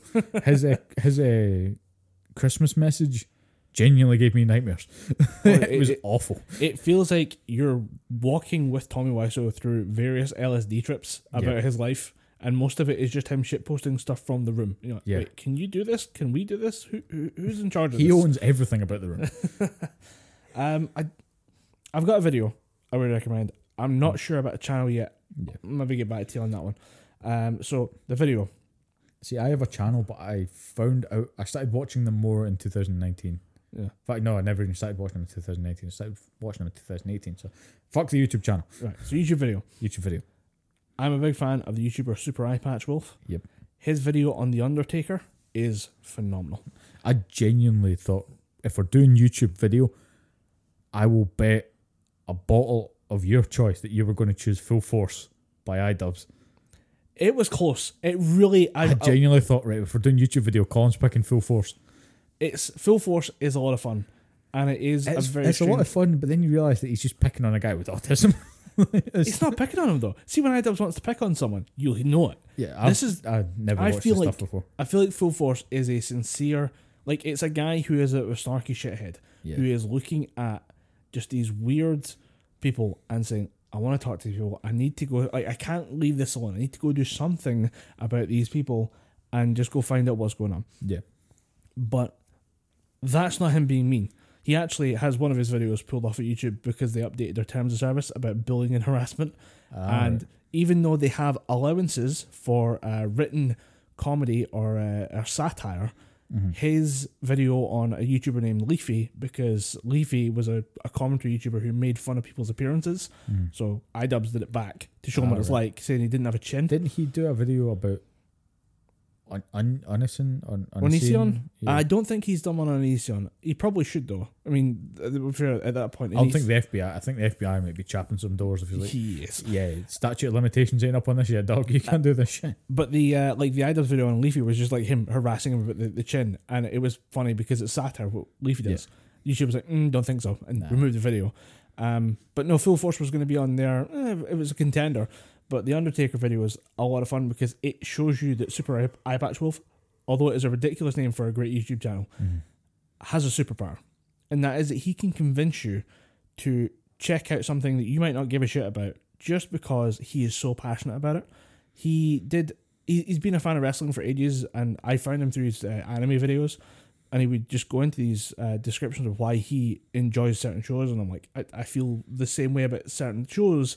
So I've now watched stuff that he recommends through his YouTube channel, and again, I love him. Yeah. I love those videos. I love what he's recommended. I love what I've walked away from his channel with. And I'm never going to get into professional wrestling. We're all done with it. Like, for some reason, it trends on Twitter every Sunday, but we're all done with it. Like, I don't know who's still engaged. I don't think that's even slightly true, dog. I know. I'll- think dog might be on my word of 2019. I've- now that I'm thinking about it, I've- I think I've said the word dog more than anything. I even type it now. Yeah, you type a lot. Of, you, t- you call me dog a lot. I'm not gonna lie. I just, and dog, I I, type just kind of ignore it. I'm like, okay, yeah. No, word of 2019 is dog. Okay, 90s throwback dumb. Um, but I live in the 90s, motherfucker. I have a wallet chain. You do. I forget about that. But the like he he did a video as as a joke, kind of as a as a, a wink to April Fools. Mm-hmm. He said, "Look, you're gonna be filled with a bunch of fake videos today. I'm just gonna talk about wrestling because I enjoy wrestling in a weird kind of meta sense where we all know it's fake, mm-hmm. but that doesn't mean it can't be fun to watch." And he talks about how much he loves wrestling, and he did that video about 18 months before he made this one. And then he comes out this year with a video on The Undertaker and just telling the story of this guy wrestling for 30 years almost at the point when he finishes his career as The Undertaker and showing how it started as a gimmick, how The Undertaker reinvents himself. Uh, talks about Mark Calaway, the guy who portrayed The Undertaker as a person, uh, knowing what little we do know about uh, him because he's always in character as The Undertaker. And just going on through this uh, this saga of like all these brutal wrestling matches he has and how this uh, this guy became a force of nature because his character was a force of nature that was unstoppable. Calaway committed to the bit for 30 years, and you just have, by the end of it, the remains of a person that has been beaten to hell and back for 30 years in wrestling matches. And although some of the hits are fake, there's some stuff you can't fake in wrestling. Like at a certain point, you are picking up a guy and throwing him into the ground, uh, even if the ground has a little bit of spring and give to it yeah. You are still taking a toll on a body. And if you listen to um, like Joe Rogan's interview with Jake the Snake, that guy has been through the fucking wars because Yeah, Jake the Snake, he took some fucking hits, man. He was wrestlers take some hits and they Yeah. take a lot of damage. I mean, I, I recently this week, I think Big Show showed up at the uh, up at like a WrestleMania or something like that, and I was like, oh my god, thirty years of wrestling, this guy's still fucking alive Yeah. and like six foot ten or something like that. yeah. Oh, talking about wrestling injuries, wrestling injuries, the worst wrestling injury that I've ever heard of. I think I told you about it. Hulk Hogan, Oh, he's Lost like three inches of height. his spine, because because of his lifting Andre the. Giant. Like Yeah. holy fuck, Dude, like, fuck putting yourself through that. Incidentally, Big Show plays D and D. hilarious. I'm pretty sure. As big as you think he is, I'm pretty sure he plays like a gnome or some shit. I was like, that's what I fucking want to see, man. that that and the thing is like some of these guys are putting themselves through the fucking wars to Yeah. make entertainment. I mean, you've And- seen uh, what's his name, Brock Lesnar. You've seen Yeah. the amount of shit that he's put through. He he eventually just tapped it. Said, "Nah, I'm taking steroids. Fuck this." I, I need this to stay alive because Yeah. I'm, I'm I'm breaking down as I as I wrestle, as I fight, as I do these things, the, and the the passion these guys have for their craft transfers into passion from the fans, which is what Super Eyepatch Wolf, as a fan, is great at conveying to you as an outsider, and you walk away thinking, you know what, even if I don't watch a wrestling match, I will always respect the story of the Undertaker. The fact this thing goes on for thirty years and how how they choose to end it is fantastic. I recommend it. It's 28 minute video and I'd recommend watching just all his stuff on the wrestling like the the April Fools video did in 2018 is just a great kind of introduction It's kind of like this is the intro to wrestling 101 and then you have the uh like the, the official class on the Undertaker and this, he's he's got an obsession with the story of uh, like a, a Canadian slash Japanese wrestling duo called the Golden Lovers that is just fantastic Hmm. again, it's one of the things of like he has so much passion for this weird story, and when he tells you it, you immediately feel that passion, and you kind of want to check it out. But then you remember it's wrestling, so you're not going to bother. Yeah. So, what was your uh, YouTube video? my uh, my YouTube video of 2019 actually, as I just found out, wasn't actually released in 2019. So I was originally going to say it was Flex Tape Two by Jontron, but oh yeah, which was just it was a fucking shit show. The fact that even got Phil Swift out there, which is fucking awesome. yeah. Uh, but When was that? Was that late 2018? that was December 1st, 2018. Ooh, 'Cause not I- far I- off the mark. Just googled it there. The like, original flex tape video is still uh, an internet classic. fuck. Yeah, I think it's it's still getting the views, still rank, uh, racking up the views. Uh, but my favorite video from 2019, again because that was I originally thought I had it locked down, but off the back of my head, I'll probably have to give it to the Thanksgiving episode of Retro Replay. Yeah. purely because it was just it was one of those episodes where it just they had fun, but there was a good strong message behind it because Just for those who don't know, what is retro replay? uh, Retro Replay is uh, two of the biggest names, if not the biggest names in voice acting right now, being uh, Troy Baker, who you've heard in fucking everything, uh, and Nolan North, who has been in everything else. yes. I I'm pretty sure that's how they describe themselves. Troy, Troy Baker introduced himself as I've been in everything, uh, and what they do is they usually they, they play games, like old school games, hence the name retro replay. They'll each episode's between half an hour and forty five minutes. I think they're kind of going more towards the forty five minute mark now, but they'll play a bit of an old school game and they'll chat, shoot the shit. It usually gets quite stupid or it gets quite heavy. Some of the better moments are where it gets quite heavy because they talk about the strain of uh, going all over the place. How they, at one point in 2019, they were in South Africa for a week. Then they went to London. Mm. Then they went to Manchester. Then they went back up to Man, back up to London. Then they had two weeks off. Then they had to go. They had to come to Scotland. Then about a week later, from Scotland, they had to go back to America. So they just bounce about, and they're talking about they have to work within these weeks as well. hmm So there's a lot of iPad uh, recording sessions that they just set up their uh, laptops, get a decent ish mic, and just try and record. And uh, like I said, some of the heavier ones are really good because you think, oh right, maybe it's not that easy. But they, these guys are making a fucking fortune out of it, and they seem to be having fun doing it. And they can still laugh and joke their way through it. But the the funnier stuff, some of the stories that they tell from their past experiences, like how Troy Baker did a shit ton of live action acting hmm uh, when he was in shitty B movies with people that he really doesn't fucking like, and how Nolan North was in this. He was in a lot of sitcoms in the early nineties, Right. uh, late eighties, early nineties. Now he's just met all these cool people that, or people that a lot of other individuals would think are cool, but just complete dicks. Right. And so there's a lot of uh, here's our experience. How do you react to it? And the crowd reacted fairly fairly well. And uh, having seen two of their live shows in 2018, 2019, these guys put on a fucking show. They are performers. Hmm. And obviously Troy Baker, he does his music, which dude can sing. Yeah. Dude's got a hell of a good country voice and he can play guitar and stuff as well. Uh, all the guitar work that you hear when he if you play The Last of Us, that's how, that's him playing guitar. There's a point where Joel even sings. That's Troy Baker singing. And uh, Nolan North has done stand up for years, so he's got that quick fucking razor uh, razor wit about him. And uh, so the Thanksgiving episode, why it's my favorite is because they they drop some kind of harsh lessons on you. That's where that's where I heard the phrase that "don't be ashamed of," you know, cutting loose your friends. I was like, okay, that doesn't, and it wasn't the sense of like, oh, they've said it, it has to be true. I was like, oh no, that makes sense. Like, why am I, you know, feeling a bit shaky about cutting some friends off? And uh, there's just some genuinely funny moments about them talking about why is it in America they celebrate having no food by having too much food for Thanksgiving. Hmm. I always wanted to go to America during Thanksgiving because Thanksgiving sometimes happens on my birthday. So I just wanted to be, be greeted by a giant turkey dinner on my birthday. Right. Or no, we need ham because ham's just the Just say the only problem is that you would have nothing on. Like Thanksgiving shuts down America. yeah. It is one of those things where the entire nation just takes five minutes, sits down, eats a nice turkey dinner, and then Eats you go murder each other over some cheap TVs the next day. Yeah. Yeah.